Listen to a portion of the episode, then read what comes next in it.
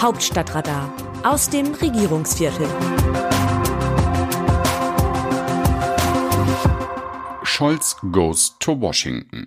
Bundeskanzler Scholz reist zum Antrittsbesuch zu US-Präsident Biden nach Amerika. Die Erwartungen sind hoch. Ob Joe und Olaf Best Friends werden, was ein Handschlag über das deutsch-amerikanische Verhältnis aussagt.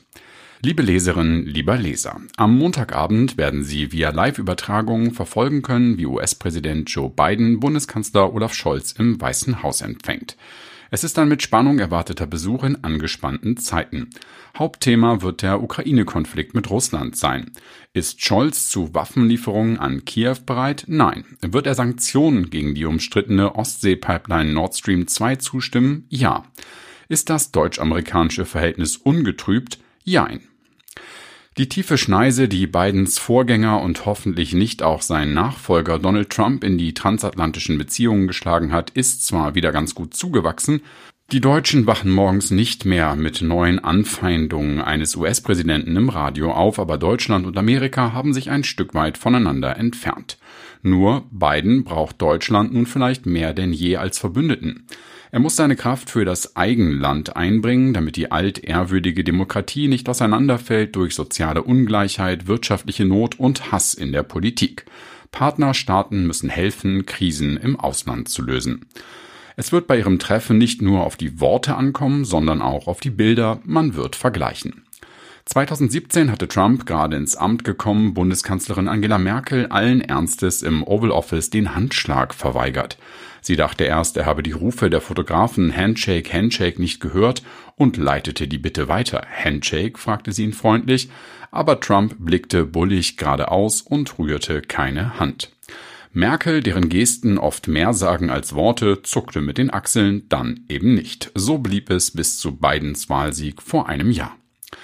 Biden gerade erst gekommen, Merkel schon im Gehen, ihre Beziehung blieb flüchtig.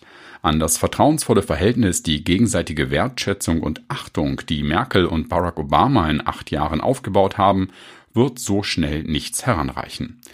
Aber im Bundeskanzleramt spricht man von der Biden-Administration als Glücksfall. Sie knüpft an Obamas Zeiten an. Schon er wollte Amerika nicht mehr als Weltpolizist einsetzen. Der US-Verteidigungshaushalt verschlingt so unglaublich viel Geld, dass sich jeder US-Präsident fragen lassen muss, warum er im eigenen Land spare und die Arbeit für NATO-Verbündete mache, deren Militäretat vergleichsweise klein sei.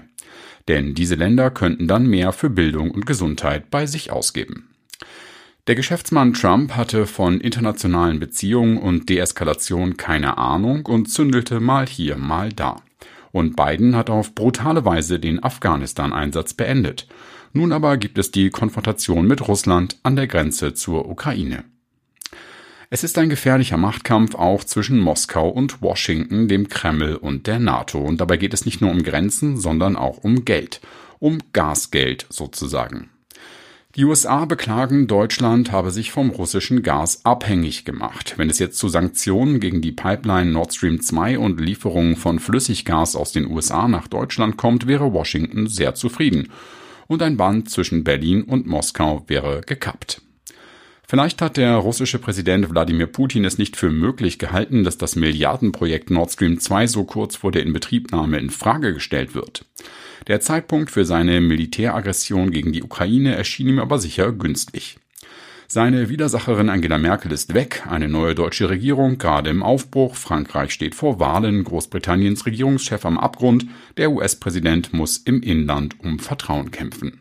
Biden braucht jetzt eine starke Stimme, eine klare Haltung. Noch ist Scholz das nicht für ihn.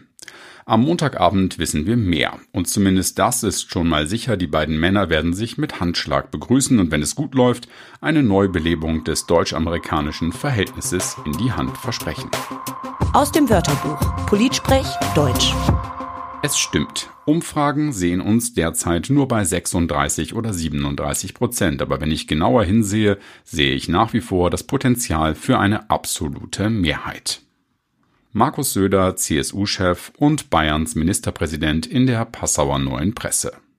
Ja, die Augen des 55-Jährigen müssen ganz besonders gut sein und man fragt sich, was er noch so erkennen würde, wenn er einmal ganz genau hinsehe. Umfragewerte unter 40 Prozent sind für die CSU, die Bayern einst mit absoluter Mehrheit regierte, eine Schmach. Da wagt Markus Söder einen in der Politik sonst so verpönten Blick in die Glaskugel. Kann zwar kein Mensch wissen, wie die Landtagswahlen in Bayern im Herbst 2023 ausgehen werden, aber der CSU-Chef will wenigstens verbal eine Rückkehr zu den guten alten Ergebnissen am Kochen halten. Klar ist nämlich ohne Glaskugel, dass seine Karriere zu Ende ist, wenn beim nächsten Mal eine Regierung gegen die CSU möglich sein sollte. Wie sehen die Leserinnen und Leser die Lage? An dieser Stelle geben wir Ihnen das Wort. Harald Gruhl aus Lehrte zum Kommentar Olaf Scholz verschafft sich kein Gehör. Schlimm genug, dass ehemalige Spitzenpolitiker ihre aus dieser Tätigkeit entstandenen persönlichen Beziehungen massiv nutzen können, um finanziellen Gewinn daraus zu ziehen. Nur klar muss sein, sie sind dann keine Politiker mehr und ihre Äußerungen zur Politik sollten entsprechend gewichtet werden. Heißt im Klartext für die SPD, die Äußerungen von Gerhard Schröder zur Ukraine können und müssen ihr völlig wurscht sein. Das gilt übrigens entsprechend für die Medien. A. Müller aus Hildesheim zum selben Text. Immer wenn, wie jetzt in der Ukraine, von Krieg die Rede ist, wird viel gelogen. Die erste Lüge lautet, wir, die NATO, wollen den Krieg nicht. Putin trage die Verantwortung. Dabei trägt der Westen eine Mitschuld an der gegenwärtigen Eskalation der Spannungen. Seit der Auflösung der UdSSR hat die NATO Russland mehr und mehr in die Enge getrieben.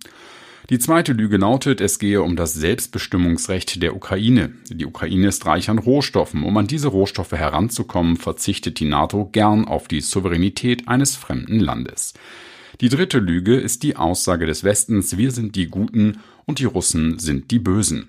Zwar ist Putin kein Engel, aber die NATO führte in der Vergangenheit viele völkerrechtswidrige Kriege. Die vierte Lüge ist, unsere Kriege dienen der Humanität und der Befreiung fremder Völker, während Russland und China fremde Länder unterdrücken und ausbeuten. Tatsache ist, dass es auf den kapitalistischen Märkten um den Kampf um die Vorherrschaft und um Rohstoffe und Absatzmärkte geht. Jetzt soll Nord Stream 2 verhindert werden, damit die USA in Deutschland ihr eigenes Gas absetzen können. Wer jedoch den Frieden will, muss den Rückzug von Streitkräften aus öffentlichen Bündnisstaaten einleiten, die menschlichen Tragödien der Kriege aufzeigen, die Konflikte friedlich lösen, den Waffenexport einstellen, die Verteuflung Russlands und Chinas beenden und angesichts der verheerenden Politik die NATO abschaffen.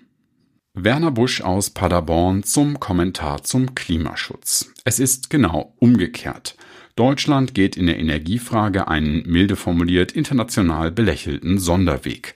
Wir alle hierzulande werden die Zeche zahlen müssen. Das Autorenteam dieses Newsletter das Autorenteam dieses Newsletters meldet sich am Dienstag wieder, dann berichtet mein Kollege Markus Decker. Bis dahin, Text Christina Dunz, am Mikrofon Jan-Bastian Buck.